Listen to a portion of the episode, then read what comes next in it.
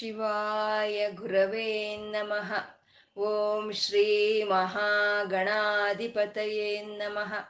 ಓಂ ಶ್ರೀ ಲಲಿತಾಂಬಿಕಾಯೇ ನಮಃ. ವಾಗರ್ತಾವಿವ ಸಂಪೃತ್ತೌ ವಾಗರ್ತ ಪ್ರತಿಪತ್ತಯೇ ಜಗತಃ ಪಿತರೌ ವಂದೇ ಪಾರ್ವತೀ ಪರಮೇಶ್ವರೌ.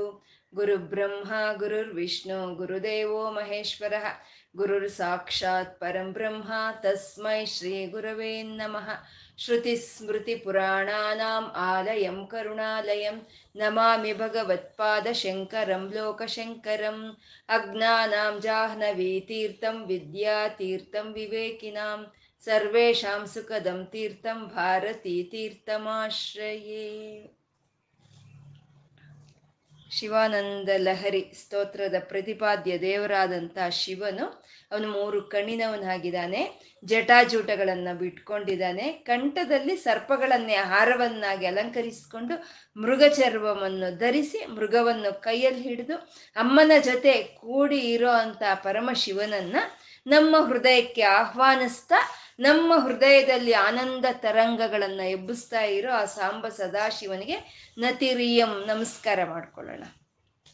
ಆ ಪರಮಾತ್ಮ ಆ ಮೂರು ಕಣ್ಣಿನವನು, ಆ ಜಟಾಜುಟಗಳನ್ನು ಬಿಟ್ಕೊಂಡು ಮೂರು ಕಣ್ಣಿನವನು, ಆ ನೀಲಕಂಠನು, ಆ ಮೃಗಚರ್ಮವನ್ನು ಧರಿಸಿರೋವನು, ಅವನು ಅಮ್ಮನ ಜೊತೆ ಕೂಡಿ ನಮ್ಮ ಹೃದಯಕ್ಕೆ ಬಂದಾಗ ನಮ್ಮ ಹೃದಯದಲ್ಲಿ ಇರೋ ಅಂಥ ಅವಿದ್ಯೆ ಅನ್ನೋದು ಹೊರಟೋಗುತ್ತೆ.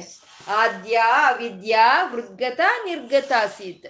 ಎಷ್ಟೋ ಜನ್ಮಗಳಿಂದ, ಈ ಸೃಷ್ಟಿ ಬಂದಾಗಿಂದ ಸಾವಿರಾರು ಜನ್ಮಗಳಿಂದ ನಮ್ಮ ಹೃದಯದಲ್ಲಿ ಇರೋ ಅಂಥ ಅಜ್ಞಾನ ಅನ್ನೋದು ಹೊರಟೋಗುತ್ತೆ, ಅವಿದ್ಯೆ ಅನ್ನೋದು ಹೊರಟೋಗುತ್ತೆ.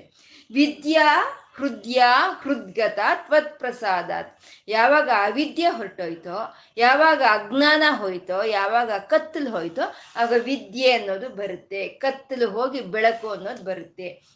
ಅವಿದ್ಯೆ ಅಂತಂದ್ರೆ ಈ ಒಂದು ಶರೀರವೇ ನಾನು ಅಂತ ತಿಳ್ಕೊಳ್ಳೋ ಅಂಥದ್ದೇ ಅವಿದ್ಯೆ. ಈ ಶರೀರ ಚೈತನ್ಯಕ್ಕೆ ಕಾರಣವಾಗಿರೋ ಅಂಥದ್ದು ನನ್ನ ಆತ್ಮ ಅಂತ ತಿಳ್ಕೊಳ್ದಲೇ ಇರೋ ಅಂಥದ್ದೇ ಅವಿದ್ಯೆ. ಈ ಶರೀರ ನಾನಲ್ಲ, ಈ ಶರೀರಕ್ಕೆ ಚೈತನ್ಯವ ಚೈತನ್ಯವನ್ನು ಕೊಡ್ತಾ ಇರುವಂತಹದ್ದು ನನ್ನ ಆತ್ಮ. ಈ ಆತ್ಮನೇ ಆ ಪರಮಾತ್ಮನೇ ನನ್ನ ಆತ್ಮ ರೂಪದಲ್ಲಿ ಇದ್ದಾನೆ ಅಂತ ನಾವು ತಿಳ್ಕೊಳ್ಳೋ ಅಂತದ್ದೇ ವಿದ್ಯೆ ಅಂತ. ಹಾಗೆ ಅವಿದ್ಯೆ ಹೊರಟೋಗಿ ವಿದ್ಯೆ ಬಂತು ಯಾವಾಗ ಪರಮಾತ್ಮನ ಸಾಕ್ಷಾತ್ಕಾರ ನಮ್ಮ ಹೃದಯದಲ್ಲಿ ಆದಾಗ. ಅದಕ್ಕೆ ನಾವೇನ್ ಮಾಡ್ಬೇಕು?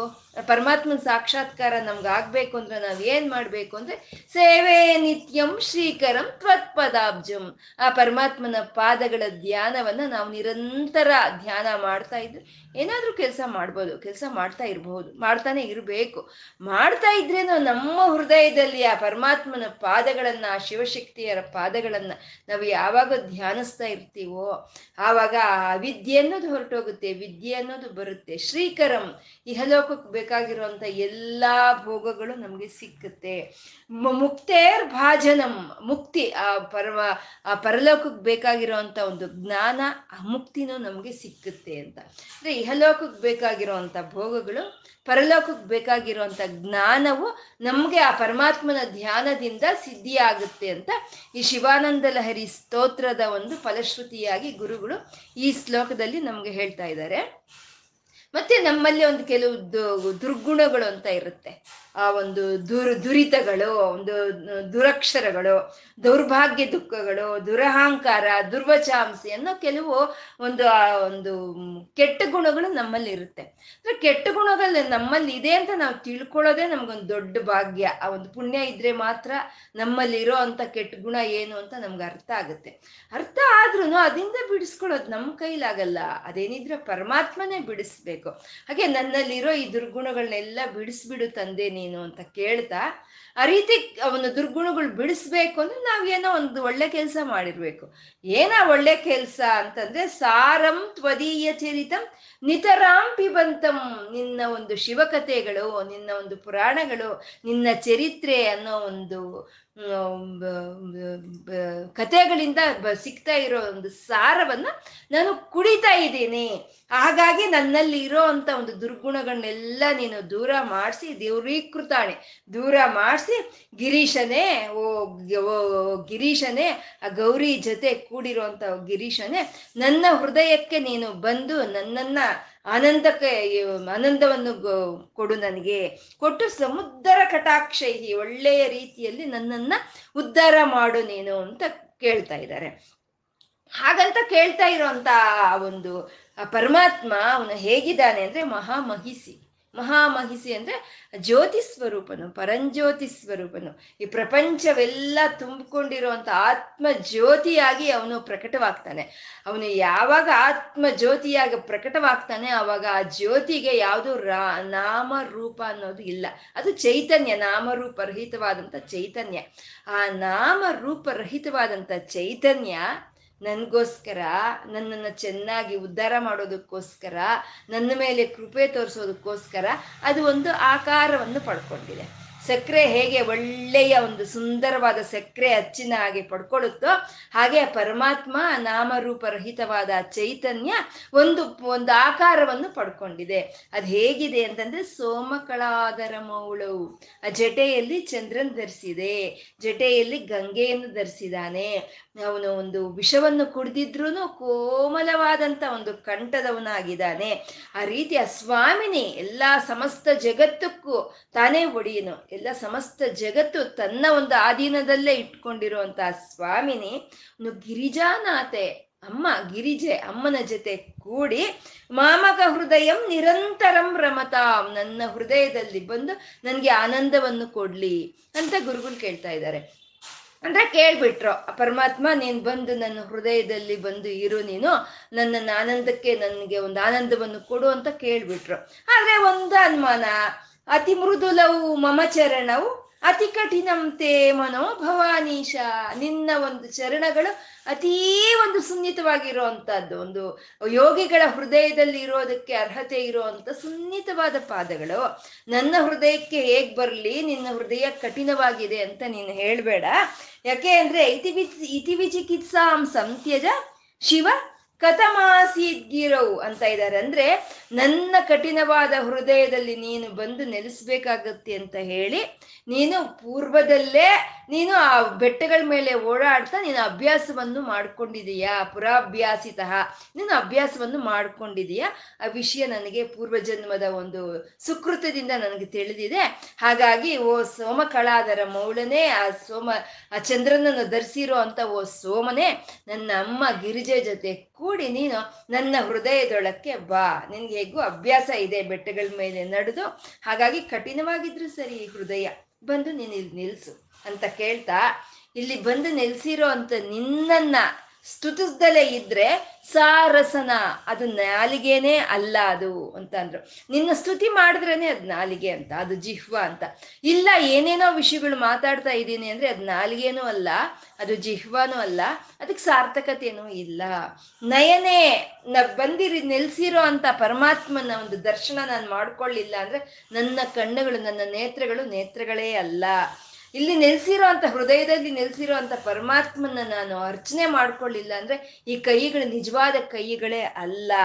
ಆ ರೀತಿ ಯಾರ್ಯಾರು ಯಾ ಏ ಯೋ ಯೋ ಭರ್ಗಂ, ಯಾರ್ಯಾರು ಯಾ ರೀತಿ ಯಾವಾಗ ಯಾವಾಗ ನಿನ್ನ ಅರ್ಚನೆ ಮಾಡ್ತಾರೋ ಅವರ ಒಂದು ಜನ್ಮವೇ ಸಾರ್ಥಕತೆ ಆಗಿರುತ್ತೆ, ಅವ್ರ ಜನ್ಮವೇ ಧನ್ಯವಾಗುತ್ತೆ ಅಂತ ಗುರುಗಳು ಹೇಳ್ತಾ ಇದ್ದಾರೆ. ಇನ್ನು ಮುಂದಿನ ಶ್ಲೋಕ ಹೇಳಿ.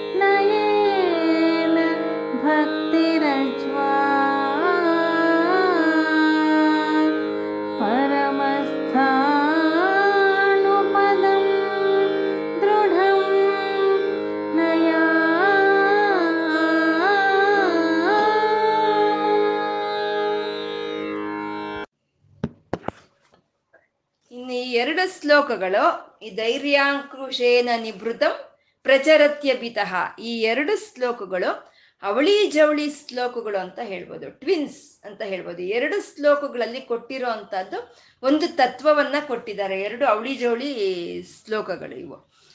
ಈ ಎರಡು ಶ್ಲೋಕಗಳಿಂದ ಒಂದೇ ರೀತಿಯ ಸಂಬೋಧನೆಯನ್ನ ಮಾಡ್ತಾ ಇದ್ದಾರೆ ಗುರುಗಳು. ಪುರಹರ, ಓ ಪುರಹರನೇ ಅಂತ ಎರಡು ಶ್ಲೋಕಗಳಲ್ಲಿ ಒಂದೇ ರೀತಿಯ ಒಂದು ಸಂಬೋಧನೆಯನ್ನು ಮಾಡ್ತಾ ಇದ್ದಾರೆ. ಅಂದ್ರೆ ಪುರಹರ ಅಂತ ಹೇಳೋದ್ರಲ್ಲಿ ಒಂದು ಪುರಹರನು ಅಂದ್ರೆ ತ್ರಿಪುರಾಂತಕ ಸಂಹಾರವನ್ನು ಸಂಹಾರವನ್ನು ಮಾಡಿದಂತ ಅವನು ಅವನು ತ್ರಿಪುರಾಂತಕನು ಅಂತ ಪುರಹರನು ಅಂತ ಹೇಳ್ತಾ ಇದ್ದಾರೆ. ಅಂದ್ರೆ ತ್ರಿ ಅಂದ್ರೆ ಪುರಹರನು ಅನ್ನೋದ್ರಲ್ಲೇ ಅವನು ಒಂದು ಈ ಸ್ಥೂಲ ಸೂಕ್ಷ್ಮ ಕಾರಣ ಶರೀರಗಳಿಗೂ ಈ ರಜೋ ಸತ್ವ ತಮೋ ಗುಣಗಳಿಗೂ ಅವನು ಅತೀತನು ಅಂತ ಅದೊಂದು ಧ್ವನಿಸ್ತಾ ಇದೆ. ಈ ಪುರಹರ ಅನ್ನೋ ಒಂದು ಪದದಲ್ಲಿ ಆ ಧ್ವನಿ ಅನ್ನೋದು ಇಲ್ಲಿ ಧ್ವನಿಸ್ತಾ ಇದೆ. ಅವನು ಲೋಕಾತೀತನು, ಗುಣಾತೀತನು, ಸರ್ವಾತೀತನು, ಎಲ್ಲದಕ್ಕೂ ಅತೀತವಾದಂಥ ಒಂದು ಶಾಂತ ಚಿತ್ತನು ಅವನು ಅವನು ಪುರಹರನು ಅಂತ ಹೇಳಿ ಇಲ್ಲಿ ಎರಡು ಶ್ಲೋಕಗಳಿಂದ ಸೇರಿ ಒಂದೇ ಸಂಬೋಧನೆಯನ್ನ ಕೊಡ್ತಾ ಇದ್ದಾರೆ. ಮತ್ತೆ ಈ ಒಂದು ಮನಸ್ಸನ್ನ ಈ ಮೊದಲನೇ ಶ್ಲೋಕದಲ್ಲಿ ಒಂದು ನಮ್ಮ ಒಂದು ಒಂದು ಆನೆ, ಒಂದು ಮದ ಏರಿರೋ ಅಂತ ಆನೆ, ಒಂದು ಕೊಬ್ಬಿನ ಒಂದು ಕೊಬ್ಬಿರೋ ಅಂತ ಒಂದು ಆನೆಯನ್ನ ನಮ್ಮ ಹೃದಯಕ್ಕೆ ನಮ್ಮ ಮನಸ್ಸನ್ನ ಹೋಲಿಸ್ತಾ ಇದ್ದಾರೆ. ಮೊದಲನೇ ಶ್ಲೋಕದಲ್ಲಿ ನಮ್ಮ ಹೃದಯ ಕೊಬ್ಬಿರೋ ಅಂತ ಆನೆಯ ಹಾಗೆ ಇದೆ ಅಂತ ಮೊದಲನೇ ಶ್ಲೋಕದಲ್ಲಿ ಹೇಳಿದ್ರೆ, ಎರಡನೇ ಶ್ಲೋಕದಲ್ಲಿ ನಮ್ಮ ಮನಸ್ಸು ಆ ಕೊಬ್ಬಿರೋ ಅಂತ ಒಂದು ಮದ ಏರಿರೋ ಅಂತ ಆನೆಯ ಹಾಗೆ ಇದೆ ನಮ್ಮ ಮನಸ್ಸು ಅನ್ನೋದನ್ನ ಗುರುಗಳು ಇಲ್ಲಿ ಎರಡನೇ ಶ್ಲೋಕದಲ್ಲಿ ಹೇಳ್ತಾ ಇರೋ ಅಂತದ್ದು. ಅಂದ್ರೆ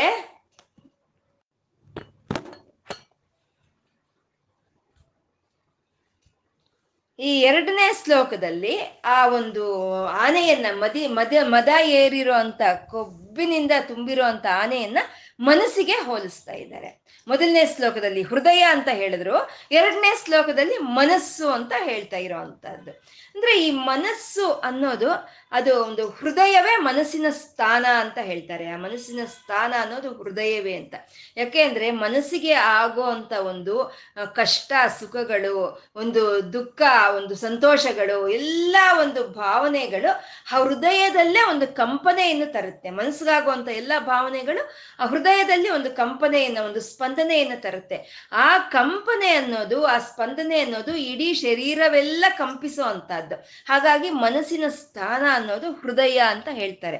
ಆದ್ರೆ ನಿಜಕ್ಕೂ ಆ ಹೃದಯ ಮನಸ್ಸಿಗೆ ಯಾವುದು ಇಂಥದೇ ಸ್ಥಾನ ಅಂತ ಯಾವುದು ಅಂತ ಹೇಳೋರು ಯಾರು ಇಲ್ಲ ಇಲ್ಲಿವರೆಗೂ. ಯಾವುದೋ ಆ ಸ್ಥಾನ ಮನಸ್ಸಿನ ಸ್ಥಾನ ಅಂತ ಹೇಳೋರೇ ಇಲ್ಲ. ಆದರೆ ಅದು ಬದೇ ಒಂದು ಚಂಚಲತ್ವಕ್ಕೆ ಒಂದು ಹೆಸರುವಾಸಿ. ಮನಸ್ಸು ಅನ್ನೋದು ಚಂಚಲ ಬುದ್ಧಿ, ಒಂದು ಕಡೆ ಇದ್ದ ಕಡೆ ಇರೋವಂಥದ್ದಲ್ಲ. ಆದರೆ ಎಲ್ಲ ಇಂದ್ರಿಯಗಳಿಗಿಂತನೂ ಪ್ರಧಾನವಾಗಿ ಇರುವಂಥದ್ದು, ಪ್ರಾಧಾನ್ಯತೆಯನ್ನು ಪಡ್ಕೊಂಡಿರುವಂಥದ್ದು ಆ ಮನಸ್ಸು ಅನ್ನೋದು. ಆ ಮನಸ್ಸೇ ಮುಖ್ಯ ಎಲ್ಲದಕ್ಕಿಂತನೂ. ಆ ಇಂದ್ರಿಯಗಳು ಯಾವ ಯಾವುದೋ ಒಂದು ವಸ್ತುವಿನ ಜೊತೆ ಸಂಪರ್ಕವನ್ನು ಹೊಂದ್ಕೊಂಡಾಗ ಆ ವಸ್ತುವಿನ ಜ್ಞಾನವನ್ನ ಈ ಬುದ್ಧಿಗೆ ಆ ಇಂದ್ರಿಯಗಳು ಕಳಿಸ್ಬೇಕು ಅಂದ್ರೆ ಅದು ಮನಸ್ಸಿನ ಮೂಲಕವೇ ಕಳಿಸ್ಬೇಕು. ಆ ಮನಸ್ಸಿನ ಮಾರ್ಗದಲ್ಲಿ ಅದಕ್ಕೆ ಕಳಿಸ್ಬೇಕು. ಆ ಇಲ್ಲ ಆ ಮನಸ್ಸಲ್ಲಿ ಸಹಕಾರ ಮಾಡಲಿಲ್ಲ, ಇದು ಚಂಚಲ ಬುದ್ಧಿಯಿಂದ ಎಲ್ಲ ಹೋಯ್ತು ಅಂದ್ರೆ ಆ ಇಂದ್ರಿಯಗಳೇ ಕೊಡ್ತಾ ಇರುವಂತ ಜ್ಞಾನ ನಮ್ಮ ಬುದ್ಧಿಗೆ ಸೇರೋದಿಲ್ಲ. ಅಂದ್ರೆ ಇವಾಗ ನಾವೆಲ್ಲ ಹೋಗ್ತಾ ಇದ್ದೀವಿ, ಯಾರೋ ಒಬ್ರು ಪೂಜ್ಯರು, ಒಬ್ಬ ಗೌರವನೀಯರು, ನಮ್ಗೆ ಅತ್ಯಂತ ಪ್ರೀತಿ ಪಾತ್ರರು ಎದುರು ಬರ್ತಾ ಇದ್ದಾರೆ ಅವರು. ಆದ್ರೆ ನಮ್ಮ ಕಣ್ಣು ನೋಡ್ತಾ ಇದೆ ಅವ್ರನ್ನ, ಆದ್ರೆ ನಮ್ಮ ಮನಸ್ಸು ಎಲ್ಲೋ ಇದ್ದು ನಾವು ಏನೋ ಏನನ್ನೋ ಯೋಚನೆ ಮಾಡ್ತಾ ಇದ್ರೆ ಅವರು ಎದುರುಗಡೆ ಬಂದಿದ್ದಾರೆ ಅಂತ ನಮ್ಮ ಕಣ್ಣು ಹೇಳ್ತಾ ಇದ್ರು ನಮ್ಮ ಬುದ್ಧಿ ಅದನ್ನ ಹಿಡ್ಕೊಳ್ಳಲ್ಲ. ಯಾಕೆ ಅಂದ್ರೆ ಆ ಮನಸ್ಸು ಅನ್ನೋದು ಅಲ್ಲಿ ಇರಲ್ಲ. ಅವ್ರ ಎಲ್ಲಿ ಹೋಗ್ತಾ ಇದೀಯಾ, ನಾನು ಎದುರುಗಡೆ ಬಂದ್ರು ನಿನಗೆ ಕಾಣಿಸ್ಲೇ ಇಲ್ವಾ ಅಂತ ಅವ್ರು ಕೇಳಿದ್ರೆ ಅಯ್ಯೋ ಕ್ಷಮಿಸ್ಬಿಡಿ, ನನ್ನ ಮನಸ್ಸು ಎಲ್ಲೋ ಇತ್ತು ಅಂತ ಹೇಳ್ತೀವಿ. ಅಂದ್ರೆ ಆ ಮನಸ್ಸು ಆ ಮನಸ್ಸು ಸಹಕಾರವನ್ನು ಕೊಟ್ರೆ ಮಾತ್ರನೇ ಆ ಬುದ್ಧಿಯ ಜ್ಞಾನ ಅನ್ನೋದು ಆ ಮನಸ್ಸಿನ ಮುಖಾಂತರ ನಮ್ಮ ಒಂದು ಇದಕ್ಕೆ ಬರುವಂತಹದ್ದು. ಆದ್ರೆ ಆ ಮನಸ್ಸು ಅಷ್ಟು ಚಂಚಲವಾಗಿರುತ್ತೆ, ಅಷ್ಟು ಮದ ಮದ ಏರಿರೋ ಆನೆಯ ಹಾಗೆ, ಒಂದು ಕೊಬ್ಬಿದ ಆನೆಯ ಹಾಗೆ ಇದೆ ನನ್ನ ಮನಸ್ಸು, ನನ್ನ ಹೃದಯ ಅನ್ನೋದು ಎರಡು ಶ್ಲೋಕಗಳಲ್ಲೂ ಹೇಳ್ತಾ ಇದ್ದಾರೆ.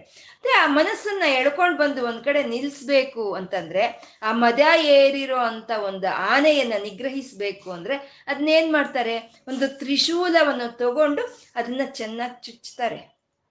ಚುಚ್ತಾರೆ. ಅದು ಯಾವುದು ಅದು ಅಂತಂದ್ರೆ ಧೈರ್ಯಾಂಕುಶೇನ ನಿವೃತ್ತಂ ಅಂತ ಇದ್ದಾರೆ. ಅಂದ್ರೆ ಆನೆಯನ್ನ ಮದ ಏರಿರೋ ಅಂತ ಆನೆಯನ್ನ ತ್ರಿ ಒಂದು ತ್ರಿಶೂಲವನ್ನು ತಗೊಂಡು ಆ ಮಾವುಡ್ತಾನೋ ಏ ರೀತಿ ಅದನ್ನ ಚುಚ್ಚಿ ಸ್ವಾಧೀನ ತಗೊಳ್ತಾನೋ ಆ ರೀತಿ ಈ ಚಂಚಲವಾಗಿ ಕೊಬ್ಬಿನಿಂದ ಕೂಡಿರೋ ಅಂತ ನನ್ನ ಮನಸ್ಸನ್ನ ಧೈರ್ಯ ಅನ್ನೋ ಒಂದು ಅಂಕುಶದಿಂದ ನೀನು ಸ್ವಾಧೀನಕ್ಕೆ ತಗೋ ಅಂತ ಹೇಳ್ತಾ ಇದ್ದಾರೆ. ಧೈರ್ಯಾಂಕುಶೇನ ನಿವೃತ್ತಂ ರಭಸಾ ರಭಸಾಕೃಷ್ಯ ಭಕ್ತಿ ಶೃಂಖಲಯ. ಆ ರೀತಿಯ ಕೊಬ್ಬಿದ ಆನೆಯಾಗಿರೋಂಥ ನನ್ನ ಮನಸ್ಸನ್ನ ಧೈರ್ಯ ಅನ್ನೋ ಒಂದು ಅಂಕುಶದಿಂದ ತಿವಿದು ನೀನು ಸ್ವಾಧೀನ ಪಡಿಸ್ಕೊಂಡು ಭಕ್ತಿ ಅನ್ನೋ ಒಂದು ಶೃಂಖಲೆಯನ್ನ ಅದಕ್ಕೆ ಕಟ್ಟು ಅಂತ ಇದ್ದಾರೆ. ಶೃಂಖಲ ಅಂತಂದ್ರೆ ಸರ್ಪಣಿ ಅಂತ.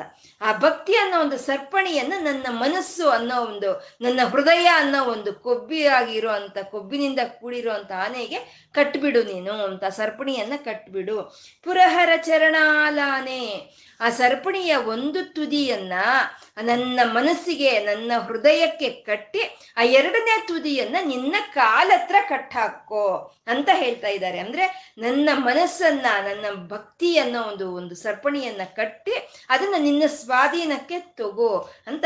ಹೃದಯ ಮಧೇಭಂ ಬದಾನಾ ಛಿದ್ರಂತ್ಯೈಹಿ ಅಂತ ಇದ್ದಾರೆ. ಅಂದ್ರೆ ಮದ ಏರಿರೋ ಅಂತ ಆನೆ ಅದು ಯಾರ ಮಾತು ಕೇಳೋದಿಲ್ಲ, ಯಾರ ಮಾತು ಕೇಳೋದಿಲ್ಲ. ಯಾವ ಮಾವುತನಾದ್ರೂ ಸರಿ, ಎಷ್ಟೇ ನಿಪುಣನಾದ್ರೂ ಸರಿ, ಅವನ ಮಾತು ಅದು ಕೇಳೋದಿಲ್ಲ. ಆವಾಗ ಅವ್ರು ಏನ್ ಮಾಡ್ಬೇಕು, ಅದನ್ನ ಕೆಲವು ಯಂತ್ರಗಳನ್ನ ಅಳವಡಿಸಿ ಅದನ್ನ ಸ್ವಾಧೀನ ಪಡಿಸ್ಕೊಳ್ತಾರೆ. ಒಂದು ಕಬ್ಬಿಣದ ಒಂದು ರಿಂಗ್ಗಳು ಹಾಗೆ ಇರುತ್ತೆ, ಅದನ್ನ ಅದಕ್ಕೆ ಹಾಕಿ ಅದನ್ನ ಸ್ವಾಧೀನ ಪಡಿಸ್ಕೊಳ್ತಾರೆ.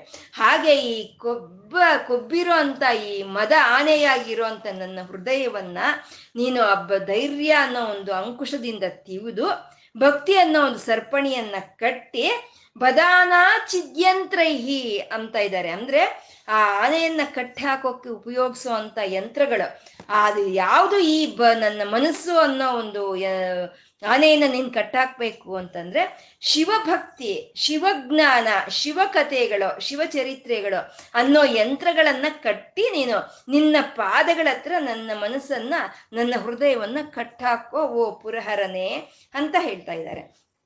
ಅಂದ್ರೆ ಎಷ್ಟು ಕಟ್ಟಾಕಿದ್ರು ಆ ಮನಸ್ಸನ್ನ ಅದು ಹೊರಟೋಗ್ತಾ ಇರುತ್ತೆ, ಹೊರಟೋಗ್ತಾ ಇರುತ್ತೆ. ಇವಾಗ ಒಂದು ಪೂಜೆ ಮಾಡಬೇಕು ಅಂತ ನಾವು ಕೂತ್ಕೊಂಡಿರ್ತೀವಿ, ಒಂದು ಅರ್ಚನೆಯನ್ನು ಮಾಡ್ತೀವಿ, ಒಂದು ಸ್ತೋತ್ರವನ್ನು ಹೇಳ್ತಾ ಇರ್ತೀವಿ, ಒಂದು ಗಾನವನ್ನು ಹೇಳ್ತಾ ಇರ್ತೀವಿ. ಆದರೆ ಈ ಮನಸ್ಸು ಮಾತ್ರ ಎಲ್ಲೋ ಹೊರಟೋಗಿರುತ್ತೆ, ಎಲ್ಲೋ ಹೊರಟೋಗಿರುತ್ತೆ. ಅದು ಅದನ್ನ ಪ್ರಚರತ್ಯ ಬಿತಃ ಅಂತ ಹೇಳ್ತಾ ಇದ್ದಾರೆ. ಅಂದ್ರೆ ಆ ಕಟ್ಟಿ ಹಾಕಿರೋ ಮನಸ್ಸು ಹೊರಟೋಗ್ತಾ ಇರುತ್ತೆ, ಪದೇ ಪದೇ ಪದೇ ಪದೇ ಹೊರಟೋಗ್ತಾ ಇರುತ್ತೆ. ಪ್ರಚರತ್ಯ ಬಿತಃ ಪ್ರಗಲ್ಭ ವೃತ್ಯ ಅಂತ ಹೇಳ್ತಾ ಇದ್ದಾರೆ. ಅಂದ್ರೆ ಒಂದು ದಿಟ್ಟ ತನದಿಂದ ಒಂದು ಮಂಡ ಒಂದು ಮಂಡು ಹುಡುಗ ಇರ್ತಾನೆ, ಅವನ್ನ ತಗೊಂಡ್ ಬಂದು ಮನೆ ಒಳಗೆ ಹಾಕಿದ್ರೆ ಹಾಕಿ ಒಂದು ಬಾಗಿಲು ಹಾಕಿ ಚಿಲ್ಕ ಹಾಕಿದ್ರೆ ಅವನು ಮತ್ತೆ ಹತ್ಕೊಂಡು ಎಲ್ಲಾರನ್ನೂ ಬೈಕೊಂಡು ಮತ್ತೆ ಅವ್ನ ಚೇರ್ ತಗೊಂಡ್ ಬಂದಲ್ಲಿ ಹಾಕೊಂಡು ಚಿಲ್ಕ ತಗೊಂಡು ಬೀದಿಗೆ ಓಡೋಗ್ತಾನೆ ಅವನು. ಹಾಗೆ ಈ ಮನಸ್ಸನ್ನ ಎಳ್ಕೊಂಡ್ ಬಂದು ನಿಲ್ಸಿದ್ರು ಪರಮಾತ್ಮ ನಿನ್ ಪಾದಗಳ ಮೇಲೆ ಅದು ಪ್ರಗಲ್ಭ ವೃತ್ತ, ತನ್ನ ಒಂದು ಸ್ವಾಭಾವಿಕವಾದಂತ ಒಂದು ಸ್ವಭಾವದಿಂದ ಅದೆಲ್ಲೆಲ್ಲೋ ಹೊರಟೋಗ್ತಾ ಇರುತ್ತೆ. ಪ್ರಗಲ್ಭ ಮದವಾನೇಶ ಮನಃಕರಿ ಗರಿಯ, ನನ್ನ ಮನಸ್ಸು ಅನ್ನೋ ಒಂದು ಮುದದಿಂದ ಕೂಡಿರೋ ಅಂತ ಒಂದು ಆನೆ ಅದನ್ನ ಆ ಮನಸ್ಸನ್ನ ಹಿಡಿದು ಇಟ್ಕೊಂಡ್ರು ಅದು ಎಲ್ಲ ಕಡೆ ಹೊರಟೋಗ್ತಾ ಇದೆ ಅಂತ. ಅದು ಪ್ರಚರತ್ಯ ಬಿತಃ ಅಂತಂದ್ರೆ ಅದು ಬೇಕಾಗಿಲ್ಲ, ಬೇಕಾಗ್ದಲೇ ಇರುವಂತ ವಿಷಯಗಳ ಹಿಂದೆ ಈ ಮನಸ್ಸು ಓಡೋಗ್ತಾ ಇದೆ ಅಂತ.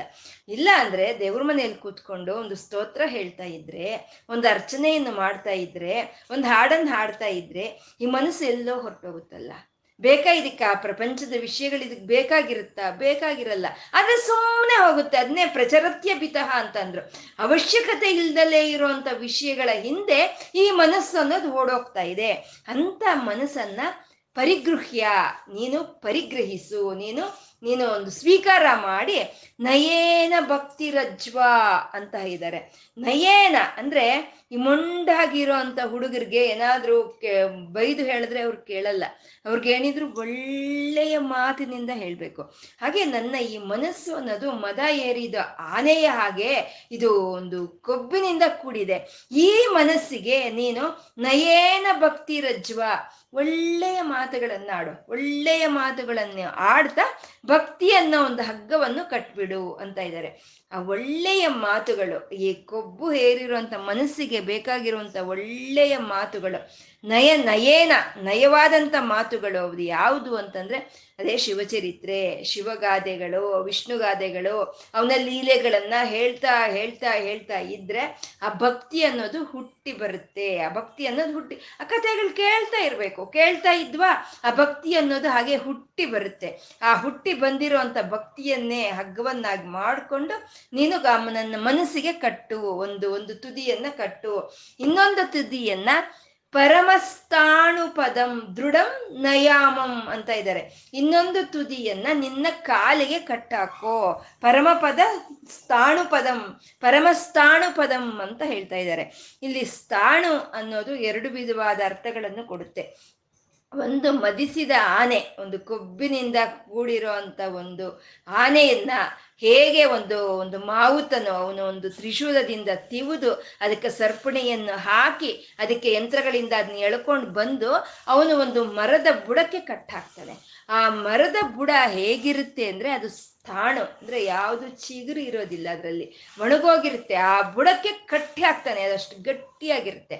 ಹಾಗೆ ಈ ಕೊಬ್ಬಿನಿಂದ ಕೂಡಿರೋ ಅಂಥ ನನ್ನ ಮನಸ್ಸನ್ನ ಪರಮಾತ್ಮ ನೀನು ಪರಿಗ್ರಹಿಸಿ ಒಳ್ಳೆಯ ಮಾತುಗಳನ್ನು ಆಡ್ತಾ ನೀನು ಭಕ್ತಿ ಅನ್ನೋ ಒಂದು ಹಗ್ಗವನ್ನು ಕಟ್ಟಿ ಪರಮಪದ ಸ್ಥಾಣು ಪದಂ ನಿನ್ನ ಪಾದಗಳಿಗೆ ಕಟ್ಟಿ ಹಾಕೋ ಅಂತ ಇಲ್ಲಿ ಹೇಳ್ತಾ ಇರೋವಂಥದ್ದು. ಆ ಸ್ಥಾಣು ಅನ್ನೋದು ಹೇಗೆ ಒಣಗಿರೋ ಅಂಥ ಒಂದು ಮರಕ್ಕೆ ಅನ್ವಯವಾಗುತ್ತೋ ಹಾಗೆ ಪರಮ ಪರಮಶಿವನ ಪಾದಗಳಿಗೂ ಸ್ಥಾಣು ಅನ್ನೋದು ಅನ್ವಯ ಆಗುತ್ತೆ. ಪರಮ ಶಿವನನ್ನ ಸ್ಥಾಣು ಅಂತ ಹೇಳ್ತಾರೆ. ಶಿವ ಸರ್ವ ಶರ್ವ ಶಿವ ಸ್ಥಾಣುಹು ಅಂತ ವಿಷ್ಣು ಸಹಸ್ರನಾಮದಲ್ಲಿ ಇದೆ ಅಲ್ವಾ. ಸ್ಥಾಣು ಅವನ, ಪರಮಶಿವನ ಸ್ಥಾಣು. ಸ್ಥಾಣ ಅಂತಂದ್ರೆ ಕದಲಕ್ಕೆ ಆಗ್ದಲೇ ಇರೋ ಅಂಥವನು, ಚಲನವಿಲ್ದಲೇ ಇರೋ ಅಂಥವನು ಅಂತ ಸ್ಥಾಣು ಅಂತಂದ್ರೆ. ಅಂದ್ರೆ ಯಾಕೆ ಕದಲಲ್ಲ ಅವನು, ಅವನಿಗೇನು ಕದಲೋದಕ್ಕೆ ಶಕ್ತಿ ಇಲ್ವಾ, ಯಾಕೆ ಕದಲ್ತಾ ಇಲ್ಲ ಅಂತಂದ್ರೆ ನಾವಿಲ್ಲಿ ಕೂತ್ಕೊಂಡಿದ್ದೀವಿ, ಅಲ್ಲಿ ಪಕ್ಕದಲ್ಲಿ ಸ್ವಲ್ಪ ಜಾಗ ಇದ್ರೆ ನಾವು ಜರ್ಕೋಬಹುದು, ಜಾಗನೇ ಇಲ್ಲ ಅಂದ್ರೆ ನಾವು ಹೇಗೆ ಜರ್ಕೊಳ್ಳೋಕೆ ಸಾಧ್ಯ ಆಗುತ್ತೆ, ನಾವು ಹೇಗೆ ಕದಲೋದಕ್ಕೆ ಸಾಧ್ಯ ಆಗುತ್ತೆ. ಒಂದು ಬಿಂದಿಗೆಯಲ್ಲಿ ಒಂದು ಕೊಡದಲ್ಲಿ ನೀರು ಇದೆ ಅಂತಂದ್ರೆ ಅರ್ಧ ನೀರಿದ್ರೆ ಅದು ಕದಲುತ್ತೆ, ಅದು ಶಬ್ದ ಮಾಡುತ್ತೆ. ಅಂದ್ರೆ ಪೂರ್ತಿ ನೀರಿದ್ರೆ ಅದು ಎಲ್ಲಿ ಕದಲುತ್ತೆ, ಅದು ಕದಲೋಕ್ ಜಾಗ ಹೇಗಿದೆ. ಹಾಗೆ ಈ ಪ್ರಪಂಚವೆಲ್ಲ ತುಂಬಿಕೊಂಡಿದ್ದಾನೆ ಆ ಪರಮಾತ್ಮ, ಪ್ರಪಂಚ ಪೂರ್ತಿ ತುಂಬಿಕೊಂಡಿದ್ದಾನೆ ಅಂದಮೇಲೆ ಅವನಿಗಲ್ಲಿ ಕದಲಕ್ಕೆ ಜಾಗ ಎಲ್ಲಿದೆ, ಅವನು ಕದಲೋದಕ್ಕಾಗೋದಿಲ್ಲ.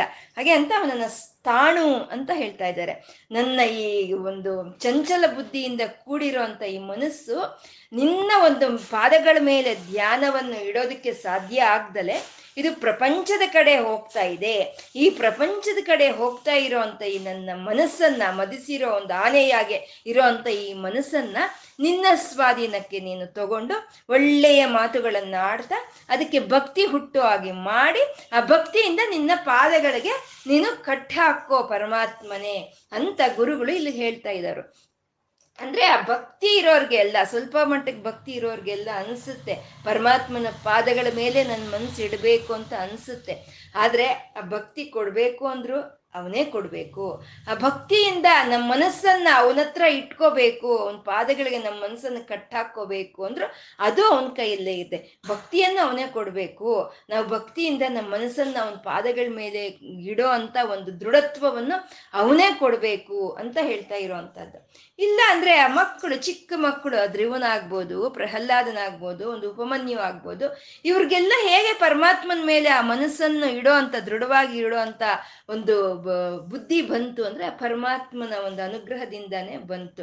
ಹಾಗೆ ನನ್ನ ಮನಸ್ಸನ್ನು ನಿನ್ನ ಅನುಗ್ರಹದಿಂದ ಒಂದು ನಿನ್ನ ಪಾದಗಳ ಮೇಲೆ ನಿಲ್ಲಿಸೋ ಹಾಗೆ ಮಾಡು ಅಂತ ಈ ಎರಡು ಶ್ಲೋಕಗಳಲ್ಲಿ ಗುರುಗಳು ಕೇಳ್ತಾ ಇರೋವಂಥದ್ದು. ಇನ್ನು ಮುಂದಿನ ಶ್ಲೋಕ ಹೇಳಿ.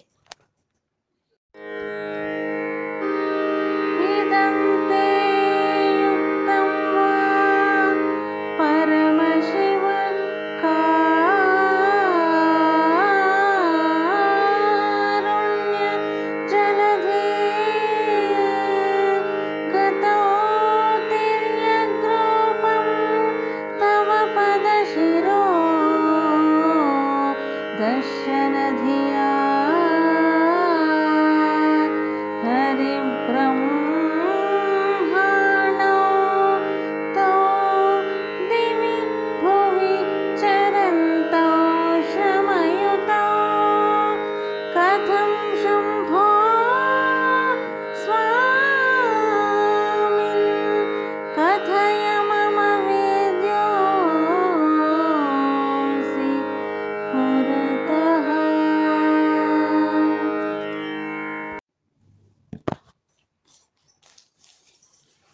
ಇದಂ ತೇ ಯುಕ್ತಂ ವಾ.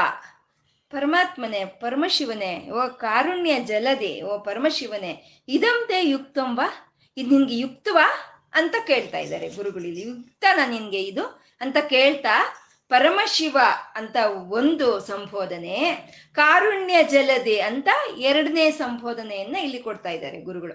ಪರಮಶಿವ ಅಂತ ಅಂದ್ರೆ ಮಂಗಳ ಸ್ವರೂಪನು, ಶಿವನು, ಯಾರಿಗೆ ಏನು ಬೇಕೋ ಅದನ್ನ ಕೊಡೋ ಅಂತ ಪರಮಶಿವನು ಅಂತ ಹೇಳ್ತಾ ಇದ್ದಾರೆ.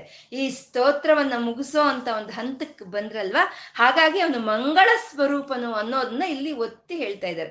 ಯಾರಿಗೆ ಏನ್ ಬೇಕೋ, ವಿದ್ಯಾರ್ಥಿ ವಿದ್ಯೆಯನ್ನ ಆ ಅಪೇಕ್ಷೆ ಪಡೋವಂಥವ್ರಿಗೆ ವಿದ್ಯೆಯನ್ನ ಕೊಡೋವನು, ಧನಾರ್ಥಿ ಧನವನ್ನು ಅಪೇಕ್ಷೆ ಪಡೋವಂಥವ್ರಿಗೆ ಧನವನ್ನು ಕೊಡೋವನು, ಯಾರು ಮುಮುಕ್ಷರು ಮುಕ್ತಿಯನ್ನು ಬೇಡ್ಕೊಳ್ಳೋವ್ರಿಗೆ ಮುಕ್ತಿಯನ್ನು ಕೊಡೋವನು, ಯಾರು ಏನು ಕೇಳಿದ್ರೆ ಆ ರೀತಿ ಮಂಗಳವನ್ನು ಕೊಡೋ ಅಂತ ಓ ಪರಮಶಿವನೇ ನೀನ್ ಎಂತವನು ಅಂದ್ರೆ ಕಾರುಣ್ಯ ಜಲದಿ ನೀನು. ಆ ಸಾಗರದಷ್ಟು ಕಾರುಣ್ಯ ಅನ್ನೋದು ನಿನ್ನಲ್ಲಿ ತುಂಬಿಕೊಂಡಿದೆ ಅಂತ.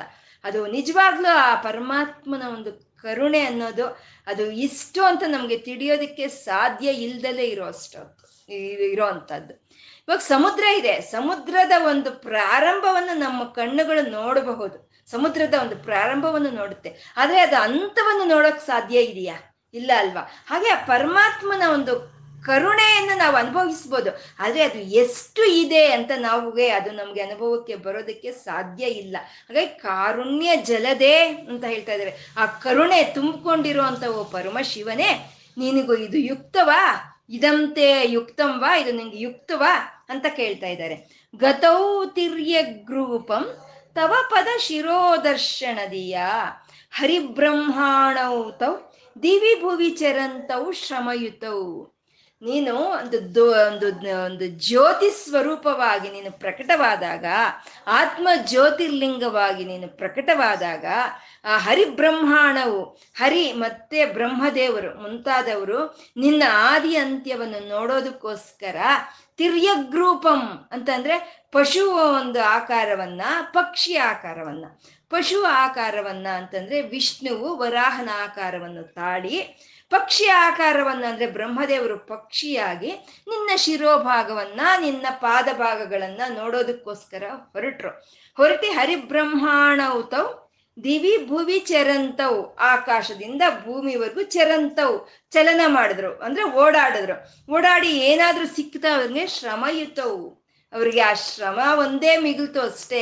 ಪರಮಾತ್ಮನ ಪಾದಗಳು ನೋಡಬೇಕು, ಪರಮಾತ್ಮನಗಳ ಒಂದು ಶಿರೋಭಾಗವನ್ನು ನೋಡಬೇಕು ಅಂತ ಪ್ರಯತ್ನ ಮಾಡಿದಂಥ ಆ ಹರಿಬ್ರಹ್ಮಾದಿ ದೇವತೆಗಳಿಗೆ ಅವರಿಗೆ ಶ್ರಮೆ ಅನ್ನೋದು ಸಿಕ್ತೇ ಹೊರತು ನಿನ್ನ ಒಂದು ದರ್ಶನ ಅನ್ನೋದು ಅವ್ರಿಗೆ ಆಗಲಿಲ್ಲ ಅಂತ ಹೇಳ್ತಾ ಇಲ್ಲಿ.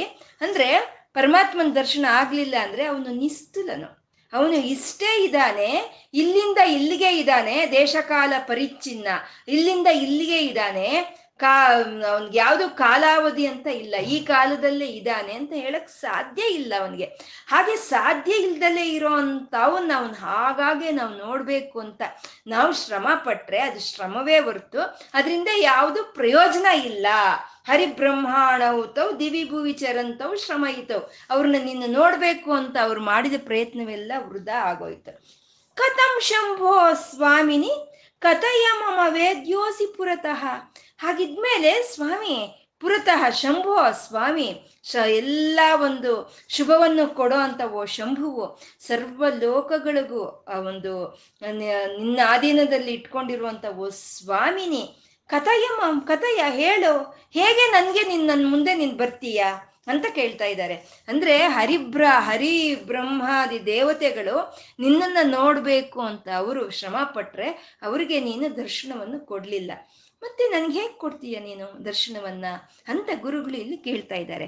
ಯಾಕೆ ಅಂದರೆ ನಾನು ಈ ಶಿವಾನಂದ ಲಹರಿ ಅನ್ನೋ ಒಂದು ಸ್ತೋತ್ರವನ್ನ, ಈ ಶ್ಲೋಕಗಳನ್ನ ಪ್ರೀತಿಯಿಂದ ಭಕ್ತಿಯಿಂದ ಯಾವುದೇ ಒಂದು ಒಂದು ಪ್ರತ್ಯೇಕವಾಗಿ ಒಂದು ಏನನ್ನು ಆಸೆ ಪಡೆದಲೆ ನನ್ನ ಭಕ್ತಿಯಿಂದ ಶ್ರದ್ಧೆಯಿಂದ ಪ್ರೀತಿಯಿಂದ ನಾನು ಇದು ರಚನೆ ಮಾಡಿದ್ದೀನಿ ಅಂದಮೇಲೆ ನೀನು ನನಗೆ ದರ್ಶನ ಕೊಟ್ಟೇ ಕೊಡ್ತೀಯ ಅಂತ ಯಾರಾದ್ರೆ ಪ್ರೀತಿಯಿಂದ ಭಕ್ತಿಯಿಂದ ಪರಮಾತ್ಮನ್ ನೆನೆಸ್ತಾರೋ ಅವ್ರಿಗೆ ದರ್ಶನವನ್ನು ಪರಮಾತ್ಮ ಕೊಟ್ಟೇ ಕೊಡ್ತಾನೆ ಅನ್ನೋ ಒಂದು ನಂಬಿಕೆಯನ್ನ ಈ ಶ್ಲೋಕದ ಮೂಲಕ ಗುರುಗಳು ನಮ್ಗೆ ಕೊಡ್ತಾ ಇದ್ದಾರೆ. ಹರಿಬ್ರಹ್ಮ ಅವ್ರಿಗಾಗ್ದಲೇ ಇರಬಹುದು ನಿನ್ನ ದರ್ಶನ, ಆದ್ರೆ ಯಾರು ಭಕ್ತಿಯಿಂದ ಯಾರು ಕರೀತಾರೋ ಅಂತ ಅವ್ರಿಗೆ ನಿನ್ನ ದರ್ಶನ ಆಗುತ್ತೆ. ಅಂದ್ರೆ ನೀನೇ ಕೊಟ್ರೆ ಮಾತ್ರ ಆ ದರ್ಶನ ಆಗುತ್ತೆ, ಇನ್ ನಾವು ಪಡ್ಕೋಬೇಕು ಅಂದ್ರೆ ಆಗೋದಿಲ್ಲ ಅದು ಅಂತ. ಇವಾಗ ವಿಶ ಯಶೋದೆ ಕೃಷ್ಣನ್ನ ಕಟ್ಟಾಕ್ಬೇಕು ಅಂತ ಅಂದ್ರೆ ಎಷ್ಟು ಸಲಿ ಪ್ರಯತ್ನ ಮಾಡಿದ್ರು ಅವಳ ಕೈಲಾಗ್ಲಿಲ್ಲ ಕೃಷ್ಣನ ಕಟ್ಟಾಕೋದಕ್ಕೆ.